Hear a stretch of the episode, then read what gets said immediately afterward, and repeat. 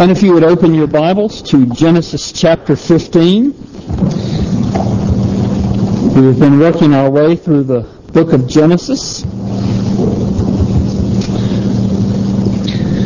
We're going to consider the entire chapter. However, just in the interest of time, I'm going to read uh, for our scripture reading the first six verses. Genesis chapter 15. After these things, the word of the Lord came to Abram in a vision. Fear not, Abram. I am your shield. Your reward shall be very great. But Abram said, O Lord God, what will you give me? For I continue childless, and the heir of my house is Eliezer of Damascus. And Abram said, Behold, you have given me no offspring, and a member of my household will be my heir. And behold, the word of the Lord came to him. This man shall not be your heir. Your very own son shall be your heir.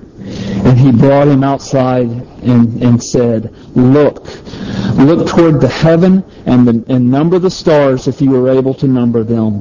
Then he said to him, So shall your offspring be. And Abram believed the Lord, and God counted it to him as righteousness. Let's pray together. Father, as we are considering this doctrine of justification by faith, as it is so clearly put forward uh, in verse 6, that Abram believed the Lord and, and you credit, credited it to him, imputed it to him, counted it to him as righteousness. So I pray that you would help us to understand this doctrine of justification by faith alone. I pray that if there are any here who are outside of Jesus Christ, that uh, they would not only understand it uh, in their heads, but also uh, believe it in their hearts. I ask this in Jesus' name. Amen. I read about a man this week that lived in England and he decided to spend a month touring Europe. I guess we would say, since he was in England, he went on holiday for a month. And because he was going to be there for a month, he had his expensive car shipped across the English Channel so that he could drive around on his tour. But after he had been over there for a while, his car broke down. So he called his dealer back in England to see what he should do. Uh, to his amazement, the dealer flew over a mechanic from England over to France, um, and also flew over some tools to work on his car. And so he fixed the car, and he was able to continue on his uh, tour. He was terrified how much the bill would be. He finished his holiday, came back to England, went to the dealership to uh, settle up to pay his bill, but there was no record that they could find of his bill. His car was fixed for no charge. We're going to consider this morning the glorious doctrine of justification by faith alone. And this story is not uh, an illustration of what justification is, but it's a great illustration of the blessings that are ours because of justification by faith. The blessing is that justification is a free gift, one that we haven't earned, one that we don't deserve. It's uh, not being charged, actually, what is owed. Because what we owe is an eternity of punishment. Because we are sinners. We have sinned against a holy God. But the blessing of justification by faith means that even though you have a record of sins, you're not charged with them. Someone may say, well, what about the sins that I committed willfully? No charge. What about the sins that I, that I committed after I became a Christian? No charge. What about the sins that I've yet to commit, my future sins? No charge. What about my future sins that I will commit willfully? No charge. Well, now, wait a minute. What about the sins that I commit on my deathbed? No charge. All right. What if it's a big sin that I commit willfully and that I die in the process of committing it so that I was not able to ask for forgiveness. No charge. If you've never listened to me before, please listen now. Your salvation is bound up with righteousness. We always talk about salvation being bound up with forgiveness. That's a byproduct. Your salvation is being is bound up with righteousness, a perfect righteousness, a righteousness that is equal with God's righteousness. Romans 3:21 But now not a forgiveness has been revealed from God, but now a righteousness has been revealed from God. Your salvation is bound up with righteousness. A perfect righteousness, a righteousness that is equal to God's righteousness, and this is the righteousness that you need if you are to be saved. That even one sin, just one sinful thought, destroys righteousness. James says if you've committed one sin, it's just as if you've broken them all. You can't be almost righteous. Righteousness is righteousness. You can't have a blemished righteousness. Just like you can't have an almost perfect perfection. And so if you have one sin against you, your righteousness is destroyed completely. It is unrighteousness. This is the way it's always been. In order to have a relationship with God, one must be perfectly righteous, completely righteous. Therefore, salvation is only of the Lord, because who of us uh, is perfect enough or worthy enough to attain the righteousness that we need in order to be able to stand before the Lord. How does Hebrews chapter, was it chapter 12? Verse,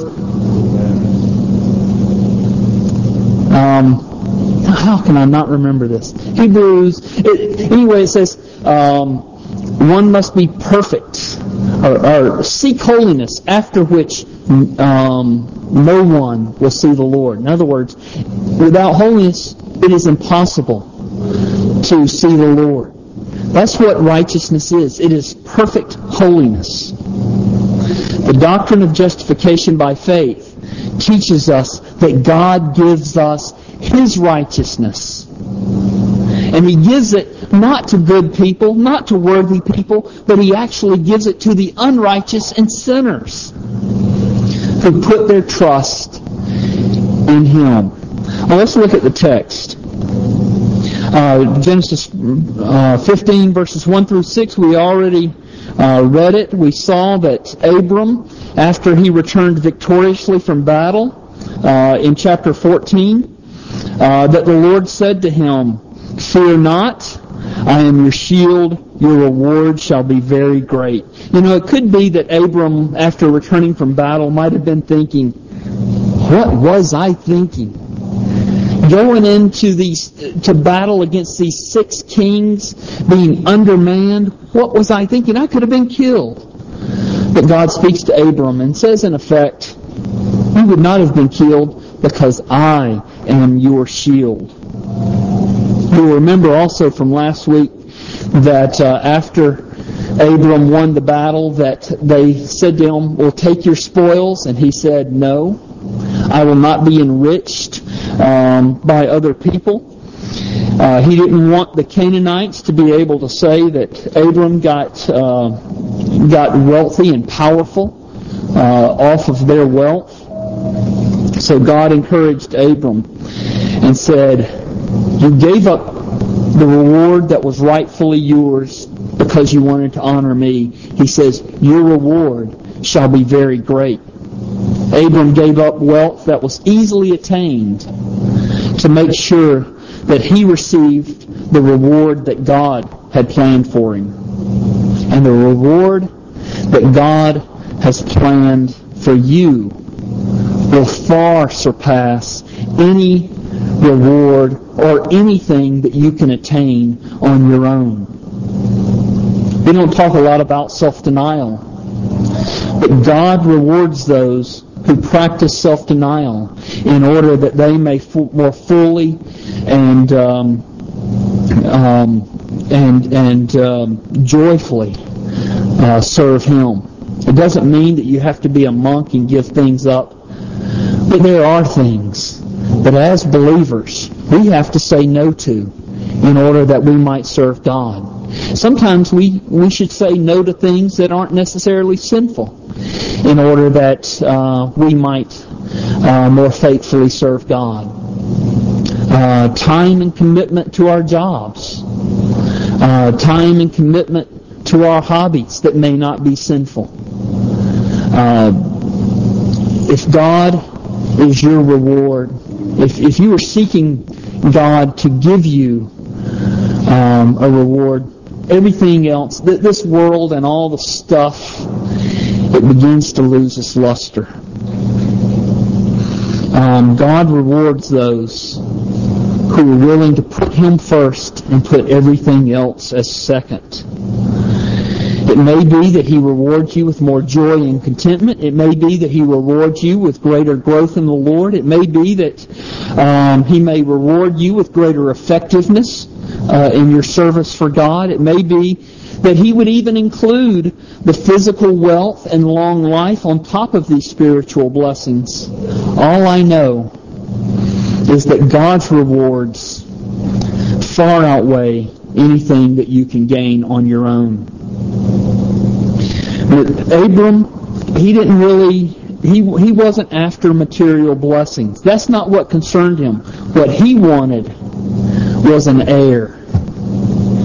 So look at verses 2 and 3. Abram said, O Lord God, what will you give me? For I continue childless, and the heir of my, out, my house is Eliezer of Damascus. Behold, you have given me no offspring, and a member of my household, uh, in other words, his servant, will be his heir. And so God answered Abram very tenderly as a loving father in verses 4 and 5. And behold, the word of the Lord came to him. This man shall not be your heir. Your very own son shall be your heir. And he brought him outside and he said, Look toward the heaven, number the stars if you are able to number them. And then he said to Abram, So shall your offspring be. And how does Abram respond? Verse 6. This is important. Abram believed the Lord, and God counted it uh, to him as righteousness. Abram didn't pray the sinner's prayer. Abram didn't walk the aisle in church. He simply believed the Lord, and God counted it to him as righteousness. This is simple. This is free. This is gracious salvation. There's no other salvation other than this kind of salvation.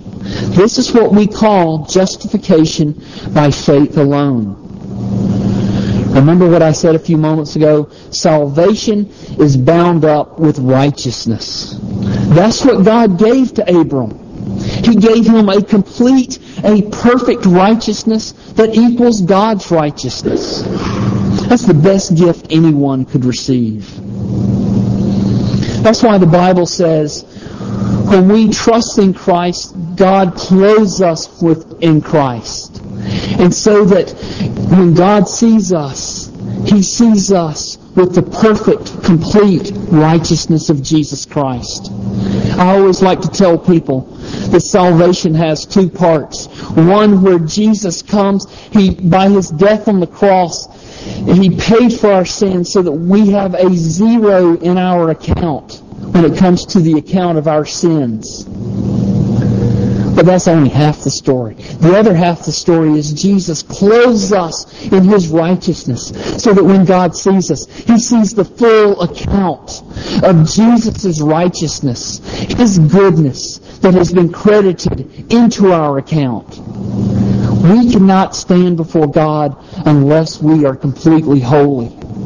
That's what Jesus does for us. Takes away our sins and gives us His holiness. All we can do is trust in Him.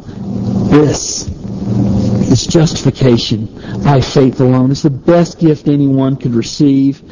It is mind-boggling to me that people are always trying to make up cheap substitutes. Why would anybody do that? When you have this gift, this free gift of the righteousness of God that you receive simply by tr- entrusting yourself to Him. I think that's the, that, that's the question of the universe. And I always meet people, and as I talk to them about the gospel, they always have some other way of salvation. Well, I was a good person. I went to church. Um, I do good things for people. I have good intentions. On and on and on. And I say, do you call yourself a Christian? Yeah, I'm a Christian. Well, when are you going to tell me about Jesus? I think what's happening is they want the blessings without the blessing giver. They're saying, in effect, give me salvation, but stay out of my life. Or at least don't ask too much of me. You can come into my life as long as it's my terms. And uh, it shows that they really don't have a proper view of salvation.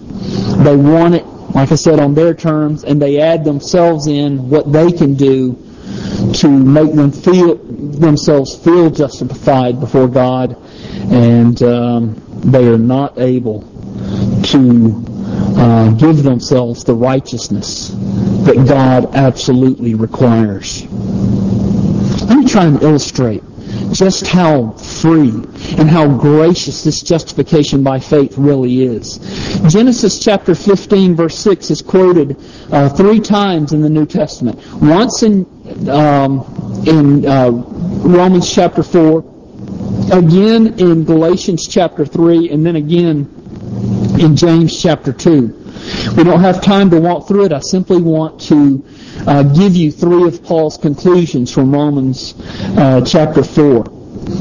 First of all, in Romans 4, and you have it uh, here in your, your bulletin in the uh, responsive reading, or you could turn in your Bibles, or you can just wait and study it later. I've listed the uh, these three passages uh, in your sermon outline on the back of your bulletin. But the first thing Paul points out is that Abram was considered righteous was considered righteous before he was circumcised.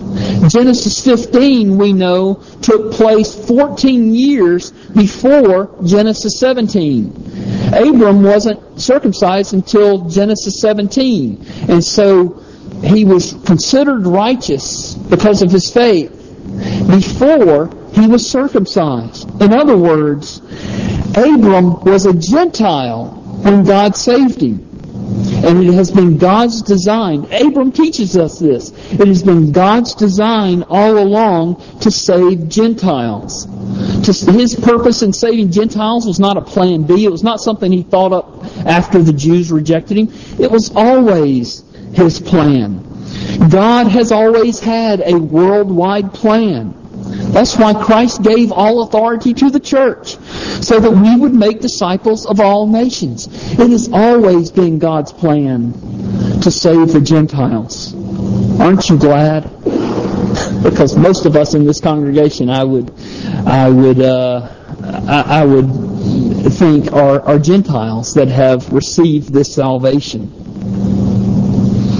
Secondly, Paul points out that Abram was saved and was counted righteous before the law was given. In fact, Galatians, the Galatians chapter 3 uh, passage says it explicitly that 430 years before the law was given, Abram was considered righteous. The point is, obedience does not make you righteous. Obeying the law does not make you righteous. Abram attained righteousness as a free gift 430 years even before the law was given to Moses. He attained it by faith alone. A third thing um, that Paul said, and this is actually in the beginning of Romans, but he and he doesn't say this about Abram. He says it about King David. He quotes from Psalm 32. Psalm 32, you'll remember, is one of those psalms that David wrote as he's repenting of his uh, adultery with Bathsheba and then also his murder of Uriah, who was Bathsheba's husband, so that he could steal Bathsheba from him. Um, and so Paul quotes here from Psalm 32 that was written by King David you know, I've been teaching through the Old Testament on Wednesday nights. I give this little 15-minute uh, informal teaching, and we've just been, what, for three or four years moving through the Old Testament, and so we're halfway through Numbers after all this time. But I went through Leviticus, uh, finished it several months ago, and I don't remember seeing any sacrifice uh, in the book of Leviticus that gets you off the hook for murder. Um, What's the penalty for murder in the Old Testament? The death penalty. David was hopeless. Um, basically, he should have received the death penalty. Uh, there was nothing he could do but cast himself on the mercy of God. And that's what he, what David did by faith. And so we have here in Romans chapter 4, um, and to the one, verse 5, and to the one who does not work, but believes in him who justifies the ungodly, his faith is counted as, as righteousness. Just as David also speaks of the blessing of the one to whom God counts righteous apart from works, blessed are all those whose lawless deeds are forgiven and whose sins are covered. Blessed is the man against whom the Lord will not count his sin. This is not just some run-of-the-mill sin that, that is not being counted against him. This is adultery. This is lying. This is murder that David is speaking of here. And he is saying, I am blessed because God is not counting these sins against me. No sin is too great to shut us out from, from God's mercy. Um, no sin is too heinous to keep us, uh, to put us beyond God covering over our sins by the blood of Jesus Christ. Blessed are those whose lawless deeds are forgiven. Blessed uh, is the man against whom the Lord will not count his sin. And then in James 2, uh, Genesis 15:6 is also mentioned. James says that true faith, like Abram's faith, produces works that are in keeping with that faith. You say you have faith in God, James says in chapter 2? Good. Even the demons believe that and shudder. You say you have faith? Good. You're qualified to be a demon, James says. The question is, does your faith produce good works in your life? You don't do good works in order to be righteous. But once God makes you righteous, then your faith will begin producing good works, good fruits in your life. Here's another little, I told you about the two parts of salvation. Well, there's two things God does in our life when He saves us. One, He declares us righteous, justification by faith alone. Secondly, he changes us. He regenerates us. He makes us into new people. What 2 Corinthians 5:17. You are a new creation in Christ Jesus. He doesn't simply justify you and leave you to go on your, your, your life as you were going. No, he changes you. And so your faith will begin producing works that are in keeping with your faith. So let me ask you, have you rested your faith on God the Son, Jesus Christ? Is your faith resting on Him alone for your salvation? Is Jesus Christ the Master and King and Lord of your life? Does your faith produce works in keeping with your faith? I'm going to conclude really quickly, but I want you to see something here. Um, because it is it, it could be so odd to our modern eyes God wanted to visually confirm his promises. Even though it's clear that Abraham already believes these promises, God gave Abram some instructions that that uh, that might sound strange to us. But this was actually a very common practice in the ancient Near East. They would, when they would make uh, covenants with each other or make agreements with each other instead of going and visiting a lawyer and, and coming to a mutually agreeable settlement. Um, they would cut a covenant. It's literally what it would, would what it would be called, and they called it cutting a covenant because what they would do is they would cut these animals right in half, and then they would take these animals and uh, make a little path, almost like this aisle here, and put one half the animal here, the other half the animal here, and do a series of, of animals. And that's what God told Abram to do. Kill these, these animals, make an aisle of blood. And that's what they would do in the old, way back uh, at Abram's time. They, when they would make an agreement, they would cut a covenant. Um, however, this covenant is highly unusual because this covenant was entirely one-sided. Abram had to, to prepare the, the aisle of blood by cutting the animals in half and arranging them. But both parties were supposed to walk this aisle. Only one party walked the aisle. And that party was God. And here's the symbolism of the aisle of blood covenant. If, if, if one party breaks the covenant, they were saying, may I be cut in half, just like these animals. Um, there was a covenant made with, with Adam back in the garden. Adam. And through Adam, all of us broke that covenant. All of us should have been cut in half. All of us should undergo the, the extensive, intense, eternal wrath of God because of Adam's sin. And then because we're his children, we sin against God as well.